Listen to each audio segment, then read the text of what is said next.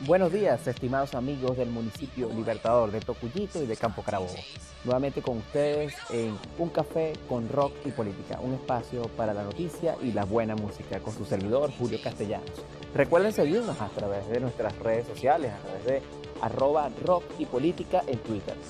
El día de hoy queremos hacer referencia, una rápida referencia a lo que está ocurriendo en el municipio Libertador, en la parroquia Independencia, cuando allí en esa parroquia que está tan necesitada, que tienen problemas de transporte, problemas de todo tipo, con unos ambulatorios en plena pandemia que están abandonados, sin agua, sin personal médico, sin equipos de protección personal, sin poder atender a los ciudadanos tanto en el Centro de Desarrollo, Centro de Diagnóstico Integral, el CDI, como en el ambulatorio dependiente de salud.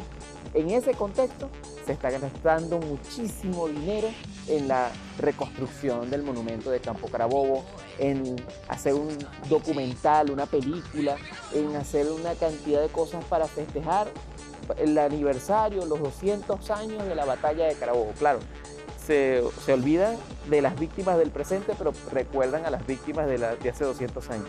Terrible.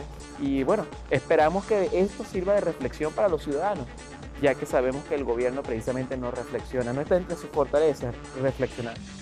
Los dejamos con buena música, como siempre, con un tema de la banda Panda que se llama Ella. Espero que lo disfruten.